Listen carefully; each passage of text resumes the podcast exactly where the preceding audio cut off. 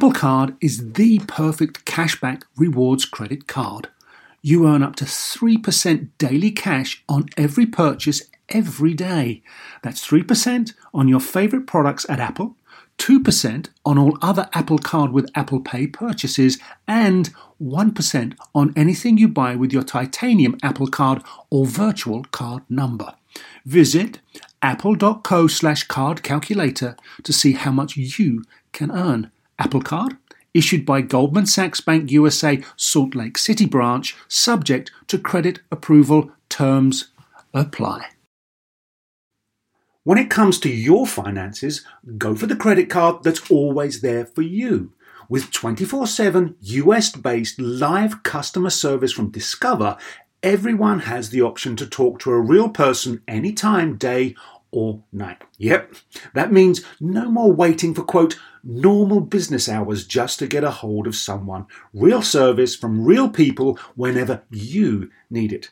Get the customer service you deserve with Discover. Limitations apply. See terms at discover.com slash credit card.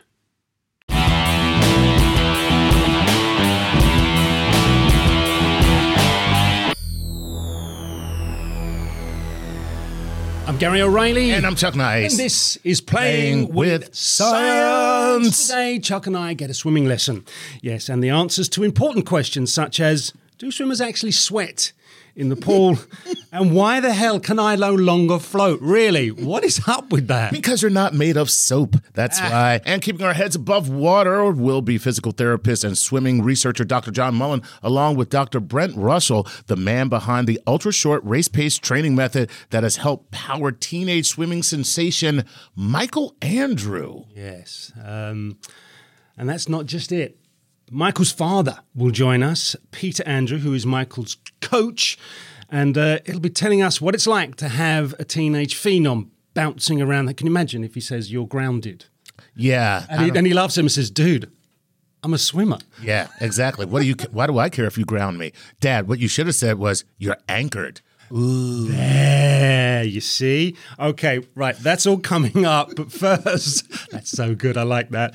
Dr. John Mullen, he's a physical therapist and a man who is considered a swimming science guru. So, due to timing, we captured the interview with Dr. John Mullen a little earlier, but man, it was still very good. Check it out. Here we have Dr. John Mullen. Now, you're going to have to explain exactly in the process of elite swimmer to the type of training regime where you fit in because you don't coach swimmers, you prepare swimmers. Is that correct? Yeah, that's correct. So, you know, with some of the Olympic level swimmers that we're working with, we're meeting with them, kind of going through exactly what they're doing regarding not just their pool training, but also their strength training, their mental training, their rehabilitation as well. And then my my main role is to try to make sure all those things are organized, make sure all those things are moving seamlessly together to make sure that they are optimizing all these different areas or making any slight adjustments to ensure they are getting to the next level oftentimes with these Olympic level swimmers, they don't need a complete overhaul of their programming. Any of these areas usually don't need a full overhaul. So it's just trying to figure out the one or two little things that we can do to maybe put a small spin on it to get that, you know, 0.1% more improvement that they need to get to that next step. Okay, so I have one burning question. Yeah. Why can't I float? Why Because can't you float? Well, that could be a mixture of a few things. I used to be able to float as a younger person and as a like, teenager up into that sort of. And then I'd just race anybody to the bottom. terrible.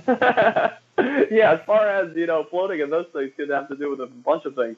How often you're in the water, maybe you lost that sense of position, or perhaps it's coming down to some body composition changes and things like that. So we can get into your body fat and muscle mass if we really want to get into those things. All right. So No, no, no, no, no. Please. I think we might not want to go Yeah. down that route. Does fat does flat does fat float? Because that means I am going to be very buoyant. Flat, that is typically more buoyant for sure, but I think the biggest thing is just the position within the body for, or in the water for the person. Right on. So the, the thing is, I mean, that's sort of leading me into everything I've read about swimmers, swimmers train. Core strength mm-hmm. is pivotal. And then I learned something else. You've got these core muscles, and everybody thinks that you develop them and you work them, but there's different areas in the body the, the frontal area and the dorsal area for core muscle development. Now, are there any others? And how do you go about building that core strength? But as you touched on, in balance for a swimmer. Yeah. Yeah, I mean, every sport is a repetitive action, especially these ones like running or swimming these, or cycling, these ones where it's just one activity over and over. So what we have to try and do to, is to offset some of these imbalances because them doing that skill over and over, whether you're doing, you know, a USRPT or ultra short uh, race pace training, you're still doing one activity over and over. That's going to lead to some imbalances. So we want to start strengthening and offsetting some of those areas, and that can, for swimmers, a lot of it is with the shoulders because that's the primary risk of injury, but also can be done for the core and the hips because low back pain is common in the general population, and that kind of feeds into swimming as well. So we want to make sure we are working those imbalances. And as far as core strength goes, yeah, it isn't just the you know six pack abs right in the front. It comes off to some of the core muscles on the side, and then in the butt, and then the the hips here to make sure that the athlete has proper awareness to be able to maintain and, and get into a proper streamlined position in the pool. Um, as elite swimmers keep improving, one area that we see that people need to keep getting better at is just streamline. Because when you're trying to get faster, there's really two areas. One, to build more propulsion, and then two is to decrease decrease your drag in the water. So if they can be in a better body position, that should be an easier route to reduce drag and to become a better swimmer than just saying, oh, we're just going to make you stronger and make you grab more water. But doing those things uses a lot of energy and may not be as efficient, especially for some of the longer races like 100 meters and up. What what what stroke actually uses the most muscles in the body? That what's the hardest stroke? I guess is what I'm saying. Yeah, typically butterfly is the one that's using the most energy and requires the, the most muscles involved. I mean, each one is similar, other than breaststroke, it's a little bit different, um, just because of the, the whip-like motion of the legs and the legs being the more propulsive area. But um, I'd say most studies show energy is the, uses the most energy. A butterfly uses the most energy, so that would probably be the hardest stroke. And and and why would anyone swim the butterfly? I mean, like in real life. Seriously. Hey. I mean, you know, because like we're because not way back when this is what they determined is going to be a, a stroke that they're going to compete in, and that's pretty much the only reason why. I mean, butterfly wasn't a, a stroke originally. You know, it, it's made a transition where um, it used to be butterfly arms with breaststroke legs, and now it's transitioned into this dolphin motion, and now it's turning into almost all underwater swimming, especially in short course nature. But yeah, when you would actually do butterfly on an everyday basis, mm, I'm coming at a, a lapse of when to think that scenario could happen. I'm just saying you don't see a lot of people butterflying up to the swim up bar. That's all I'm saying. No, that's that's for sure. That's that's for sure. Chuck, you are unique. that, that is as polite as I can be right now. okay, uh, Doctor, you reading some of your work, you're very strong on joint mobility. Mm-hmm. And obviously you think about the more things in your wrists and your feet, the hips, to be able to generate that motion within the water. How can you go about developing that extra mobility for an elite swimmer? Yeah, so with the elite athletes, when we're looking at joint mobility, we're starting to look at the soft tissue structures, the muscles and tendons, as well as some of the other, you know, you know, not technically soft tissue, but we'll put in that group the tendons, or sorry, the the nerves, the, the veins, and the arteries, these are some of the structures we can change, opposed to the bones and the anatomy, we can't change those areas. So once we find the area that's most limited, we come up with a game plan to address these with massage-like techniques, some st- stretching techniques, and then we monitor it over time, trying to have frequent doses to make those improvements. So let's go back to some of the work you do with athletes. And I noticed something that kind of concerned me a standing landmine exercise, which sounds as if it is going to be particularly dangerous. yeah, I mean, that's just one exercise we use, and this can be a great tool for helping an athlete develop power, um, where they're getting what we call triple extension, where they're getting hip extension, knee extension, and ankle extension. And mm-hmm. we feel that that can really help athletes who have a difficult time exploding off of the block to help get them really using their whole body into the water. You know, we don't have, like you were saying, the pounding or the ground reaction in, in a lot of swimming. So I really feel like dryland can provide some complement in combination of working on the dives and the starts a little bit more. But just being able to develop and create force on land is something a lot of swimmers have difficult times with just due to the lack of practicing. When you talked about swimmers and developing power on land, a lot of people see the answer to any sporting problem as build more muscle. Yeah. Yet that isn't the case so much in swimming, is it? Well, I think there's starting to be a shift in, in that mindset. It was certainly the traditional mindset that swimmers want to be long and lean and not have too much muscle because you could think that more muscle, bigger size, more drag in the water. But, you know, we're starting to see bigger and bigger Olympic athletes that are having more and more muscle. So I think that that kind of traditional mindset is starting to, you know, sh- lack the evidence or at least practical evidence based off of the size. And it may be that, you know, muscle is a pretty firm tissue that can still slice through the water. And as long as you're able to adjust your body line and position based off of your different body composition or more muscle mass, I think putting on more muscle is okay. Now, there may be a, you know, a, higher end or limitation on that. We can't have, you know, bodybuilders throw them in the water and expect them to be great swimmers. But I do think, you know, trying to limit muscle mass is something that is starting to be disproven at the upper level stages of swimmers. Hmm. Interesting. Do you feel that there's a there's a positive trade off for the muscle, the increase in muscle mass, as opposed to the the times that you can create as a swimmer? Yeah, I, I think for the most part there is. I think that's a very individualized question, and that with some people you may hit that tipping point where it says, you know, hey, you're starting to get too bulky. Um, you're even though you're creating more force, that might lead to you having more drag or creating too much metabolic waste in your body as you fatigue. But I think for the most part, more, most swimmers could put on some muscle and, and not have a negative effect with it. So that's a, a very individual question, especially once you start reaching the elite levels.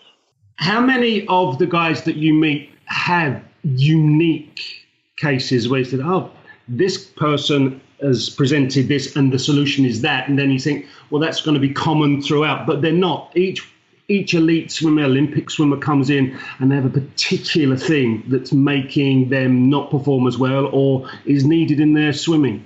Yeah, almost every time actually. You know, I've worked with Olympic swimmers where some they are actually too flexible in certain areas. So we really have to stabilize those joints and to make sure that they can stay healthy. And, and you could argue that that hypermobility is maybe helping them get into odd positions to be more streamlined or create more force.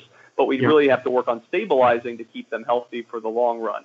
Where other swimmers, they're a little bit stiffer and maybe can create more force. But if we could just improve their range of motion in certain areas a little bit more, that can hopefully get them to produce more force in that range and be a better athlete. So I really think it is individual and, and very case specific. And certainly there is some overlap and carryover but for the most part, just watching someone, you won't really know just at an observational level oftentimes what they need to work on until you start to put them through tests or really watch them swim or train more.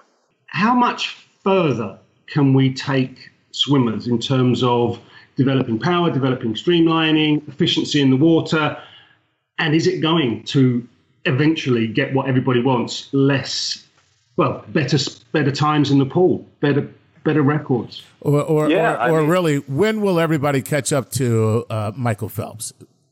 All that. Yeah, great question. I, I, I think that's still going to take a little bit, but I still think there's tons of room for progression within the sport. And I think where it's different than other sports is that drag is such a huge, huge variable, and we're still coming up with ways to improve streamline and reducing drag and, and some of those are you know things like the full body suits that were came around for a little bit and they were banned but there are other avenues that they're improving with pool technology, like the starting blocks, the the lane lines and gutters to reduce waves and things like that. So I think uh, there's some a lot of room for biomechanical improvements that will help swimming speed. But then there are these few other swimming technological improvements that are coming out that also may help out the sport and help out speed and knock down some more of Phelps's records, or maybe he can just come back and entertain us for one more Olympiad.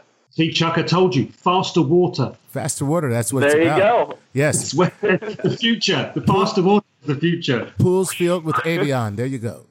Thank you to Dr. John Mullen. Uh, Some great information. Yeah, pretty interesting. Uh, the way that you go about developing an elite swimming athlete. Right, we are going to take that break. When we come back, another doctor, this time Dr. Brent Rushall, the man behind Ultra Short race pace training. Say that 10 times fast. No, thank you. See you shortly. Working moms have way too many to-dos. Switch to H&R Block and have an expert do your taxes for you. Block guarantees 100% accuracy and your max refund or your money back. And with their no surprise guarantee, you'll always know the price of your tax prep before you begin. You can even meet with a tax pro in a block office or online from home. So take a breath, moms. This tax season, it's better with Block. Make an appointment at hrblock.com. All tax situations are different. Not everyone gets a refund. Limitations apply. Description of benefits and details at hrblock.com slash guarantees. Whether you're a family vacation traveler, business tripper, or long weekend adventurer, Choice Hotels has a stay for any you. And that's good because there are a lot of me's. Choice Hotels has over 7,400 locations and 22 brands, including Comfort Hotels, Radisson Hotels, and Cambria Hotels. Get the best value for your money when you book with Choice Hotels. Cambria Hotels feature locally inspired hotel bars with specialty cocktails and downtown locations in the center of it all. Hey, that's me. Radisson Hotels have flexible workspaces to get the most of your business travel and on site restaurants. That's me too. And at Comfort Hotels, you'll enjoy free hot breakfast with fresh waffles, great pools for the entire family, and spacious rooms. Hey, that's me too. I guess I'm just going to have to stay at all of them. Choice Hotels has a stay for any you. Book direct at choicehotels.com, where travel comes true. Bring everyone together for a great time with the Nintendo Switch system. Get the whole family in on the fun with exciting games that everyone can enjoy, like Super Mario Bros. Wonder, Animal Crossing, New Horizons, and more.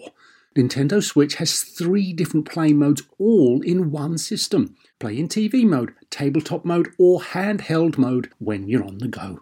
Visit nintendo.com slash us slash switch to learn more. Games rated E for everyone. Welcome back to Playing with Science. I'm Gary O'Reilly. And I'm Chuck Nice. And this is our swim meet and our special guest now, Dr. Brent Rushall, world expert. And this is a long list, so hope you're comfortable. Yeah. Human performance and sports psychology, and creator of the ultra short race pace training method. Professor Emeritus, San Diego State University. I do like San Diego. Recognized as the founding scholar in the field of behavioral sports psychology. Wow, we got, oh man, there's so many things we can have him back for. Excellent. Yes, and um, four-time Olympic team psychologist for Canada, um, wrestling, swimming, ski jumping, and cross-country skiing. A man, as we've now found out, of many talents. Yes. Doctor, welcome to the show. Welcome. Thank you very much. I'm pleased to be here. Ultra short race pace training. Now, swimmers always do the hard yards, like backwards and forwards, backwards and forwards. You get up at some silly hour of the morning and go to the pool, and that's what you do. This changed when you decided to enter the arena. How did you work towards achieving this kind of training method? Uh, it- it's it's actually the physiology actually is is uh, not new. Uh-huh. Okay. Uh, in Australia, we were using uh, ultra short training of a type uh, with the Carlile School of Swimming uh, in the early 1960s. oh, wow. and uh, we're very successful in having four Olympians. The, the four youngest Olympians on the Australian team in 1964 were all from our club, and uh, it uh, it then worked very well in Nova Scotia when I was uh, the head coach of the Nova Scotia scientific swimming squad. Uh, we had an age group swimmer there who went away to an age group meet and broke a world record. Broke one of the East German, Germans women's world records, which was uh, quite an achievement. Uh, and I've been in and out of swimming. Um, my, my first love of sport really is rowing. Uh, and so if I get hooked up with rowing, as I did with Cal Berkeley and the national team and that, then I was out of swimming mainly for you know four or five years or so at that particular time. So um, the, my reason for being in swimming was the late Forbes Carlile, who coached many world records and was looked on as being the uh, uh, the, the actual master coach uh, around the world, in the same vein as is uh, George Haines, the uh, master coach that the United States has had in its history. At present, you there is one teenage phenom called Michael Andrew who Yeah. is using your technique. Now, that's today, and the, the history is incredible that you've just listed there. Can you, because our listeners may, but people like me do not know exactly what ultra short race pace training actually is and what you did that was different from what was the norm, if there's such a thing? If you do some form of training at a physical level or in a physical attitude that doesn't replicate the final criterion place where you want to use the performance, that is the competition that you're going to be in, Yep. then uh, you'll get no benefit from it. if I'm not mistaken, you have a pace set for certain times in the pool for, for your swimmers, and that you train towards that particular pace, whatever it may be, rather than, well, you won't expect them to swim like that in competition if they don't actually replicate.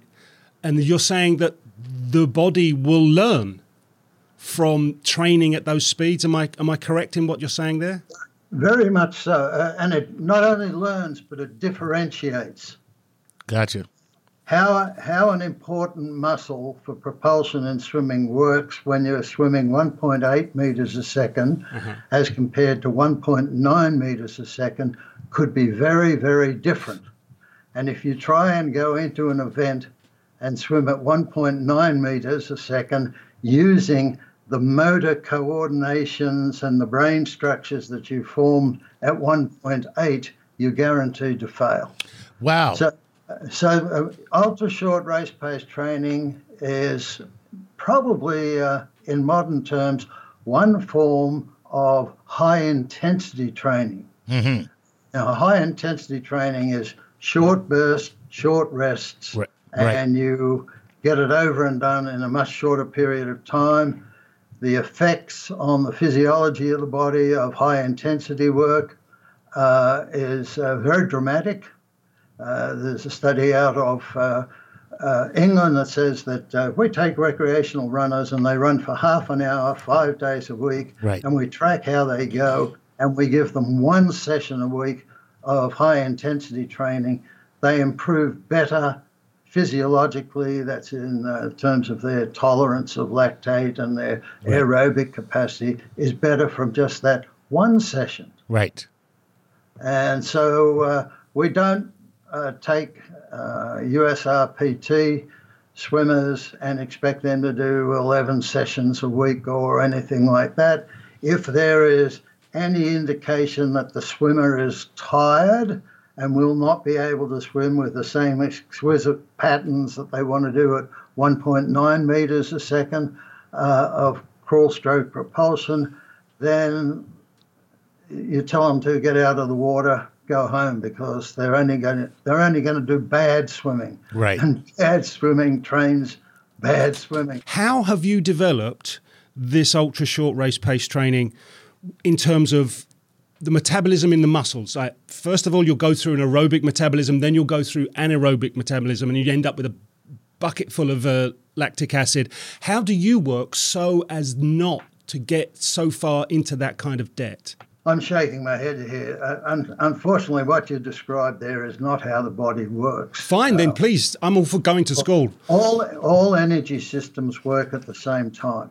All right. When when you uh, when you go at fifty percent effort, sure you've got a lot of uh, the uh, um, uh, type one fibers, uh, slow twitch fibers are carrying the performance at, at that particular time, but there's still uh, uh, anaerobic work being done. And periodically, depending upon the technique you're using, these stored oxygen compounds that have got oxygen in there, use them and they're able to almost instantly replenish themselves from Okay. oxygenated blood that's flowing around. Thank you for uh, correcting my thinking on aerobic anaerobic metabolism. Just what I needed. Yeah.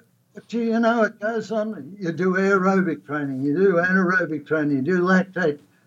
The body doesn't function that way. When a swimmer dives into the water, and they haven't done any movement because they've been forced to stay in the uh, uh, marshalling area and then walk out and get introduced and sit down and do all this sort of stuff. So they go from a no activity to a, a high activity when they dive off the blocks.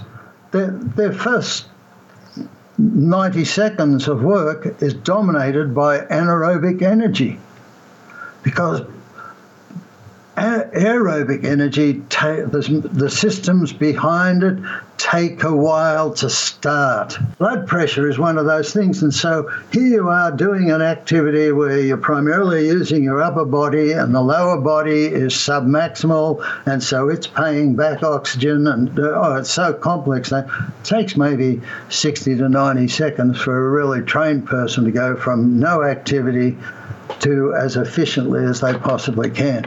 And so that's anaerobic in there. And if you do it too hard, you're going to use up your anaerobic stores because you, a swimmer goes into a race, they have a certain amount of anaerobic energy, and that's it. If they blow 50% of it in the first first lap, then the remaining seven laps they've got, they've only got 50% left to spread over. And, and that's why swimmers who go out fast usually come home slow. It becomes a matter of how how hard do you swim to get a particular time in a race? What is the pace you've got to do? You've got to do 30 seconds for every 50 meters, let's say that, yeah. and you do it eight times and you swim a four minute 400 freestyle. Uh, you, the, the body has to learn that um, how much energy is required to propel the muscles in the way they are used at swimming at that particular velocity uh, to, to do it as efficiently as possible. Okay. So, may I ask this, yeah. Professor? It sounds to me like what you're saying is that your brain has to be wired to produce performance in your body uh, uh, that it matches a circumstance. So yes. the training is really about the circumstance for which you are training. So what you're doing is you're really training your brain to to control your body for this particular type of action. So if the action is a quick uh, one, as you say, 1.9 meters per second, then you got to have your brain tell your body what to do to get to that. And that's really what's going on. That's right. You learn they're neuromuscular patterns. There's a representation up here that makes the muscles function. Uh-huh. And and when they function, they function at generating a certain amount of force to get that 1.9 meters a second, if that's what the target you're looking for. Uh, the uh, high intensity interval training differs from what I do in that uh, we actually designate the velocity, and you've got to learn the nuances of swimming at a particular velocity that will take you to be the best that you can possibly be. Okay. Uh, and the the high intensity training is more of a fitness thing, right? And they they get in and they just work really hard, and they find that their heart rate goes down in the early stages of uh, doing uh, introduction to uh, uh HIIT training, and then uh, you start to get better in your other indices. But th- there's so many studies out now that show that when you do high intensity training versus traditional training, Mm-hmm. Uh, traditional training is where you grind out the miles. They call it in swimming garbage yardage. Uh, when when you grind out all that sort of stuff, you don't get much benefit at all uh, from that type of training, and uh, so uh, there are all uh, ma- many positives that come from the USRPT. The main one is that if you keep repeating sets, say there's uh, you, you need to do as many 50 meter freestyles on one minute at um, at uh, 200 race pace that you can possibly do, and count how many successful ones you do before you have your first failure. Right. And that might just be because of some uh, some reason, and so we say, hey, miss one trial, get back in again, go for them again. But when you miss two in a row, it's all over. So you know that, well, on today I did 21 successfully, and I was up to uh, 24 when I actually had to stop. I met the two failures on it. Uh, that means that swimmers that don't have much of an en- endurance capacity and that, like tall, thin girls who are sprinters, they they do the same set, but they can only do 12 of them. Mm-hmm. And so they stop when they get to 12. They've worked as hard as they possibly can to get neural fatigue, and they just stop and get out, start to recover. Meanwhile, there are other swimmers in the pool with different abilities continuing on. Then you get someone who's a real whiz at distance swimming, and they might do 30 before they they quit on it. So every swimmer swims a set, any set of USRPT that fits their capacity. And as, as long as you keep it at that level, you're talking about happy swimmers. Hmm. Uh, the, in in the early stages of USRPT, and I wrote the seminal paper in uh, end of uh, 2011. that there were little clubs forming up all over the country, and parents were pulling their kids out of traditional training programs because the kids weren't getting any better. They were being abused for not working hard enough when they didn't have the capacity to work any harder than they were doing. And so the parents then try the ultra short race pace things, and the kids love it. So I'm a coach. I'm using the uh, ultra pace uh, short race training. Uh, I want to bring a, a swimmer's time down. Mm-hmm. How do I go about doing that? Is is is is this something that you can utilize to do that, or is this just something? How yeah. how would you do that? That's that's what it does. Okay. Uh, we, there's a concept that's called propelling efficiency. All right. How much energy does a swimmer use to go through the water at a particular velocity? Gotcha. Now, the faster you go using less energy, the better you're going to be as a swimmer. Yeah. Right. And so, how do how do you hone the skill of getting everything fine tuned in your body to work as best as it possibly can to give you the best efficient movement? You do what the violinist does you practice the thing that you're going to do in your performance. It's the specificity of training. If you are not training specifically for 200 backstroke, then don't expect to be the best in the world at 200 backstroke. Gotcha. You've got to put in the hard yards and all that sort of stuff there. Still, uh, although it's a, uh, in some master swimmers, it's a little contentious but it, it's still the amount of specific training you do governs your success in races. And you talk about Michael Andrew. My, Michael Andrew, since he was 10, probably has eh, probably has never ever done a session where he's not swum fast.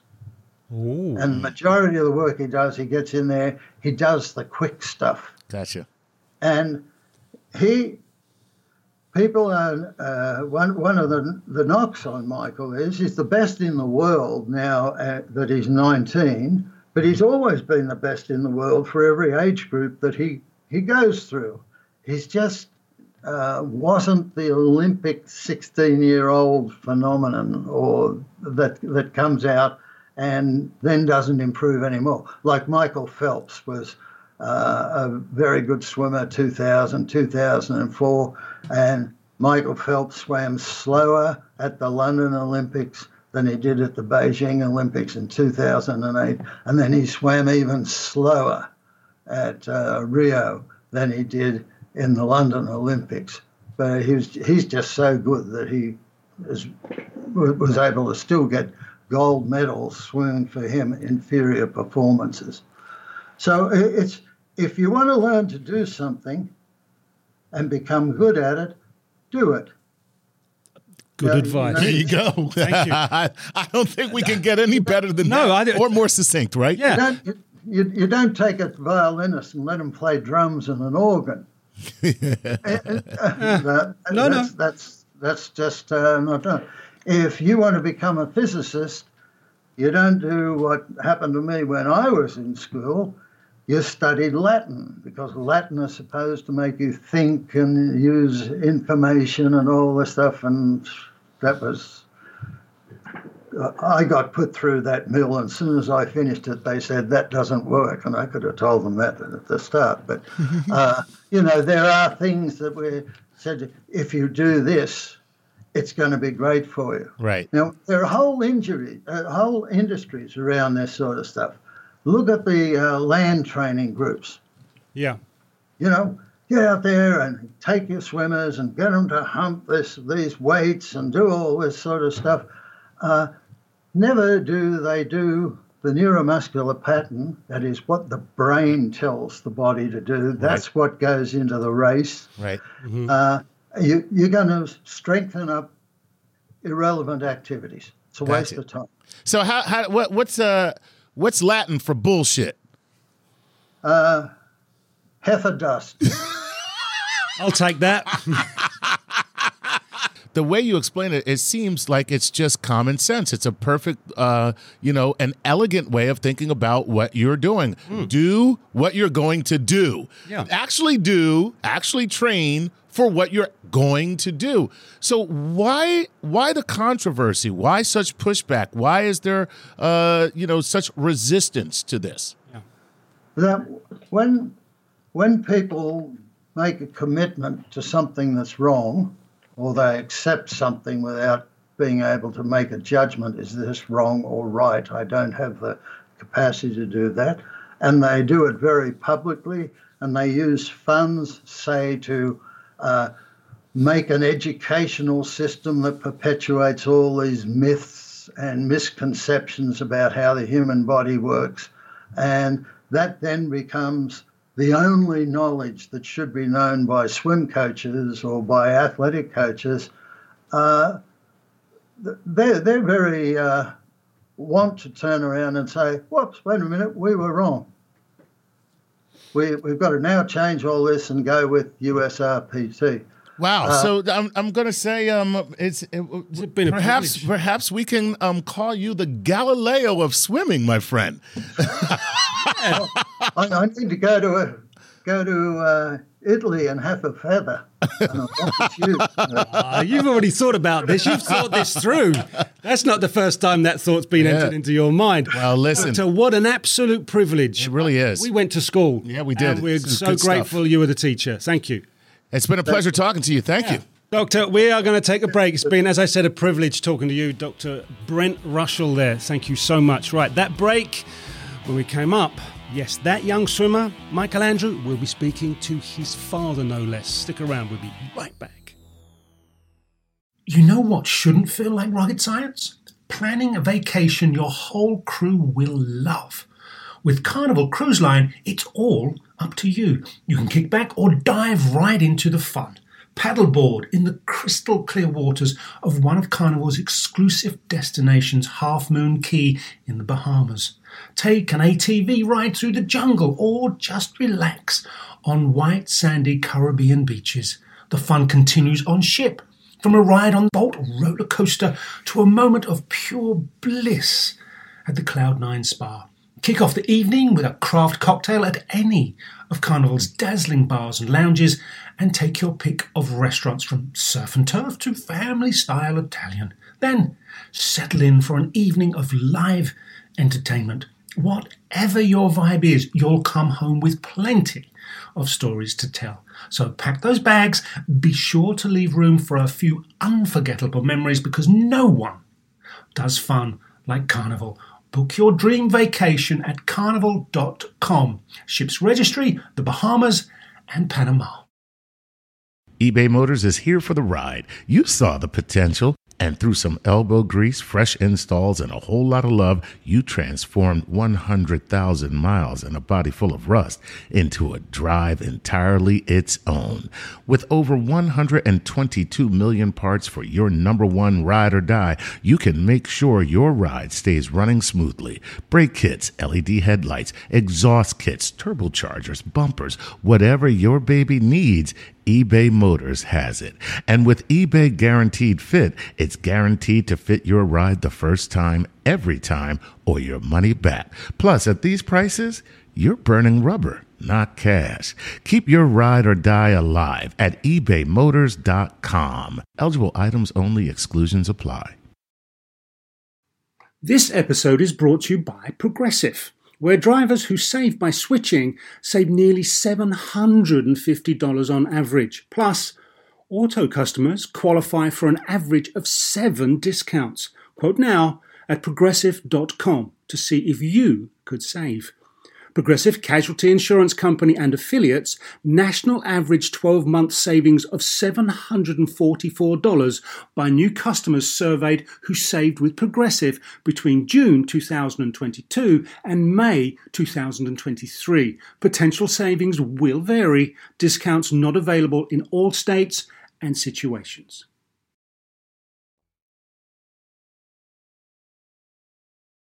Welcome back to Playing with Science. I'm still Gary O'Reilly. And I'm still Chuck Nice. And we are still in the pool, swimming around. Um, just been speaking to Dr. Brent Rushall, who took me to school, which was brilliant. I uh, enjoyed that very much so. And it's now time to talk to the coach and father of Michael Andrew, one of the country's leading swimmers and still a teenager a swimmer that turned pro at the tender age of 14. Mm-hmm. Oh, my word. Peter, how are you, sir? Uh, good, thank you.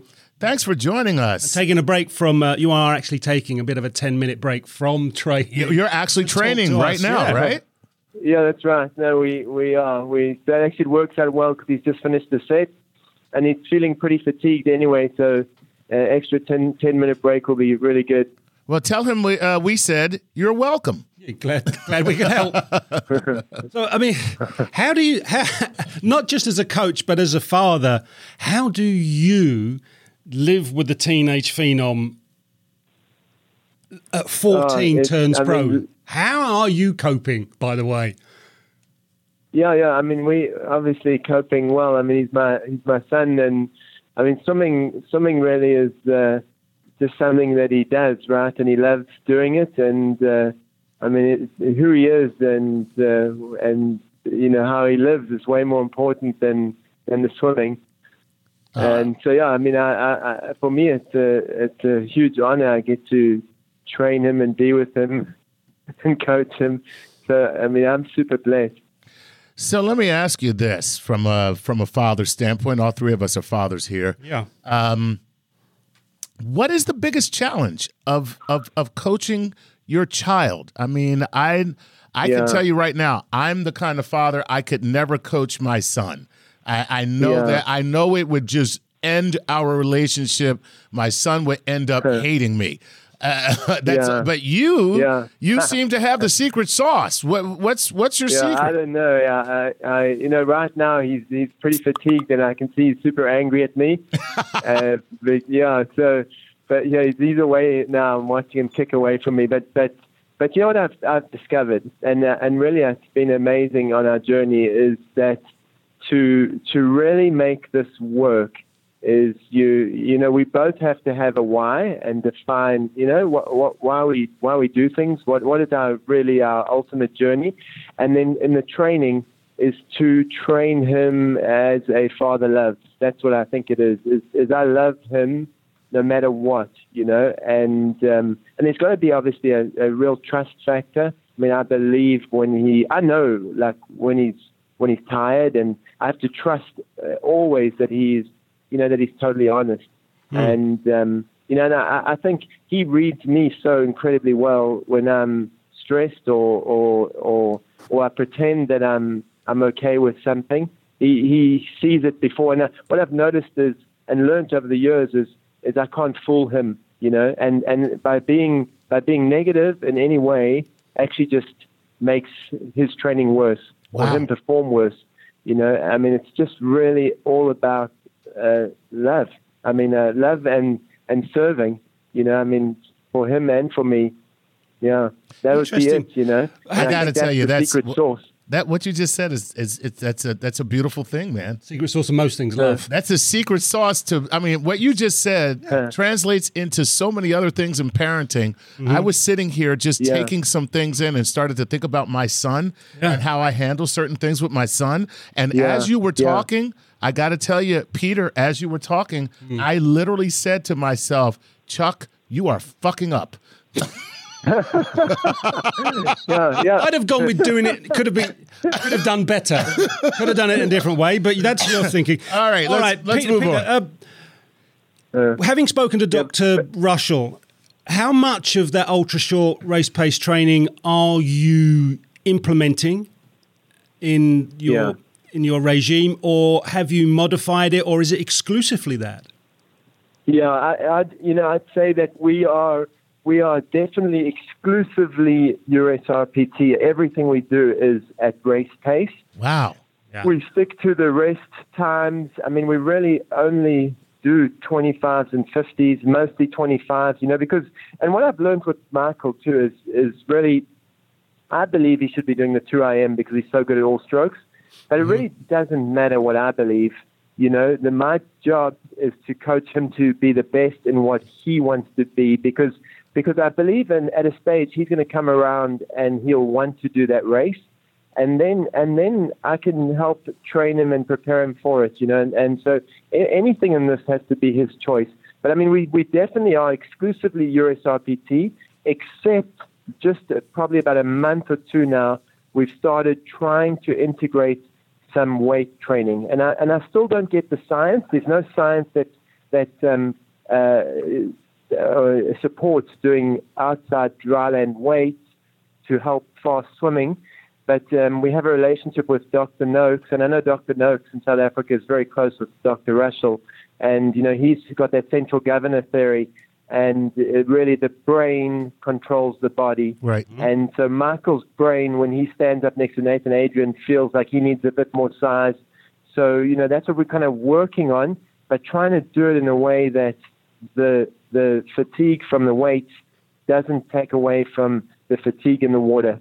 So, um, yeah, so that's kind of our change. But as far as the swimming, it's totally USRPT. And and Michael is so proficient in so many strokes. Has that proved a challenge over the the since he turned professional at fourteen? Has that proven a challenge for you as coach? Yeah, no, I mean not really, you know, because um, I mean I think the the challenge now is that he he loves to sprint, and so that he just wants to swim fifties and a couple hundreds, you know, no, nothing above that. And um, but I feel like for me the challenge in that is that he's 19 and he really he doesn't have the the same strength as the big sprinters. Yeah. Uh, although I mean he's ranked in the top five in the world uh, in the 50, but uh, you know, and and strength will come, and and so I don't have a real problem with it because I think by 21 when we go for the Olympics, he's going to be a lot bigger and stronger anyway. You know, just growth will come. But um, but yeah, so I mean, uh, as far as a challenge, no, I, I you know, I'll I think the challenge would be me trying to have him swim races that I think he should be doing, as opposed to training him for what he wants to do. How much of a temptation is it, particularly for such a young athlete who, you know, when you're 19, you can leap off tall buildings and stop trains? It's the kind of thing you think you can do. How how difficult is it to resist the temptation to think, let's work at a much faster race pace in his training and see how that goes? Yeah, I mean, no, we haven't. We haven't. Uh, I haven't. Uh, I, you know, way back when he was even younger, we've tried that, and it was it was no, it doesn't work. Okay. Because you fail too early. You fail too early, and um, yeah, it doesn't work. And so, so really, what we what we do, I think what we're doing, especially in the fifties, is that when we do overspeed work, I mean, it's at all out pace like crazy, you know, as fast as you can go. And I can see that's getting faster and faster. But then we use the 100 pace work to to really help with the back end of a 50. And so we keep that at his 100 pace. and and I, I really see that working really well because we you know we work to try and hold more than 16 repeats before he would have a neural failure. And um, yeah, if we try and push that any faster, I think he's failing at 10, and then I don't think it's effective. I don't think he'll build the the have that endurance that he needs, even in a 50. So yeah, yeah. So now let me ask you this, and you may you may not have an answer because um, when you start so young and your body is going through so many changes, how does that affect you as the athlete, your performance, and how do you manage the goals? that you'd like to achieve, knowing that your body. I mean, when you look at uh, when you look at Michael, his body is still going through. He's really not out of puberty yet. Let's be honest. He's no. 19. He's before he's 21. He's right. He's, himself. In yeah, he's still changing. Yeah. So, how do you manage the goals that you'd like to achieve, knowing that the athlete's body is going through this metamorphosis? Yeah, yeah. No, I mean, uh, you're, you're totally right because I do see that. It's, I mean, it's body, growth happening all the time, and I think with growth and stuff too, you know, little things happen with technique, and but I mean, I think that's our advantage is is with technique. You know, it's just him and I, so we get to, you know, and he feels the water so well, and so if I see anything, we just speak about it and we try and make little alterations as he grows. And um, yeah, so I don't think it's a it's a huge issue at all because I, I, I think you know most people, are, except for you know grown adults, are they all adapting and changing, and so you know he's he's a he's a whole human being. Um, so you know I, it's not really a big issue. Okay, that's interesting. Fair enough. Fair enough. Yeah. All right, just to, because Michael was featured in National Ge- Geographic magazine. Um, the attention yeah. as he starts to deliver those faster races, how is he coping with that kind of attention? Oh yeah, no, he's fine. You know, he he.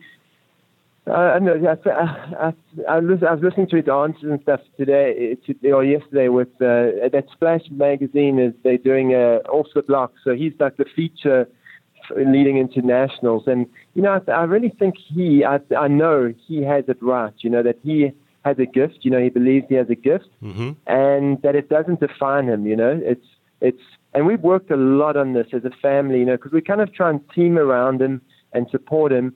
And it's like, you know what, you you you if you if it's all about if it's all about making money or getting a gold medal you're probably going to fatigue and not make it anyway because all that stress that you put on, you've got to really be able to step up there and be free. So I mean, he's he's he races a lot. He loves to race on the big scene, and and I, he's really working to just be free, you know, free of any anxiety and you know, and, and obviously there's going to be some nerves and stuff, but if those are good nerves, those are good. But it's that negative nerves and and having to perform or having to do it for a a, a sponsor or, or or, or, that type of thing that actually makes you fail. And you know, he's so smart. He realizes that, and we've actually been through that when he was younger and he first signed.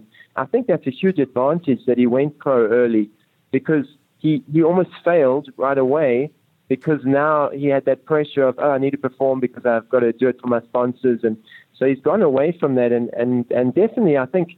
I mean, for me, I think, wow, what an amazing opportunity we have where he's 19 years old and it's actually the beginning of his career and he's already been through all the things that kind of choke him. Yes. And now I see a freer kid that stands up there and, and I see it, you know, even we swam in Columbus and all of his times he went PBs on everything. And so it's such a beautiful progression going towards nationals. And this is really the first meet where you know he has to step up. He's not a junior anymore, right? And and so there is a pressure on that, but I, I think he's going to handle it incredibly well. well and, and sometimes surprising. it's funny. Sometimes, no matter whichever sport an athlete is in, attention can help deviate yeah. from what their original objectives were. But it sounds, sounds, like the team, yeah. the team, the yeah. family are very well placed and very aware. And uh, yeah. Michael himself obviously has quite a good grip. And like yeah, and like you say, he's he's actually used to it. Like he's already gone through all of that, and now he's kind no, of at really the beginning has. of his career. Yeah, it's an interesting point of view, and uh, it's it's something. And, and, I mean, and, and and he's experienced that bad coaching because I I think that I, I I was in a stage where I was a, I was a negative, you know, like when he's when he's failing, I'd be like, oh come on, uh, you know, even today I feel a little stressed because he's he's he's not doing as well in practice, and it's like, you know what, we've had two days of filming, and we're up late, and we're out, and we you know we're kind of showcasing other things we do, and and so it's fatiguing, and and uh, and you know I, we've been through all that. I mean, still, I'm, I'm we're all human, right? I, I catch myself like, what am I doing? You know, I'm just going to heap coals on him. And um, so, yes, we've been through all that, and I, I feel like we've all come out and, and learned so much in the time that we've had. So, so definitely our journey forward, uh, uh, we have a massive advantage going forward. Well, thank you, Peter. It's been a pleasure. Yeah, we won't. You. We won't and, hold you up from. No, training. we won't. So uh, hopefully, we've given Michael a bit of a 15 minute break. Yeah. sounds like he could, yeah, could yeah. use it. yeah. Well, look, it's been a pleasure to talk to you. As I say, we wish Michael all the very, very best in the pool with all the upcoming meets yeah. and for the rest of his career. Thank you. Peter Andrew there, Michael Andrew's father. Um, it sounds as if they've really got it together as a coach, as an athlete, but as a family. As a family and the balance is there. Yeah. Um, what an interesting thought that at 14 he turns pro. Right. Unusual as a, as an athlete, an elite athlete, but mistakes, coming to terms, effect on performance, and now still as a teenager, right, looking at this point in the uh, journey as the first year of his career, professional career. Absolutely, I call that. I'm going to call that the rookie veteran. Yeah, and, that's what he is. not like, in a negative way. No, I'm saying it's because the best as, thing in a way. His father says, "I'm only bringing positivity." That's right. That's so cool. And here's what I learned from that uh, from that interview, and maybe this whole show. I'm a lousy father. No, he's not. Great father. He just needs a hug. And no more coffee. All right. Well, that's our swim show. Hopefully, you've enjoyed it. It was a pleasure being taken to school by Professor Brent Rushall. That's right. Telling me I don't know squat about aerobic or anaerobic, but thank you, sir. That was an honour to be schooled in that way. And uh, yeah, wish Michael Andrew the very best of luck. Yeah, yeah, really do. Uh, that's it for Playing with Science and our swim meet. Hope you've enjoyed it. We're back soon, I'm sure.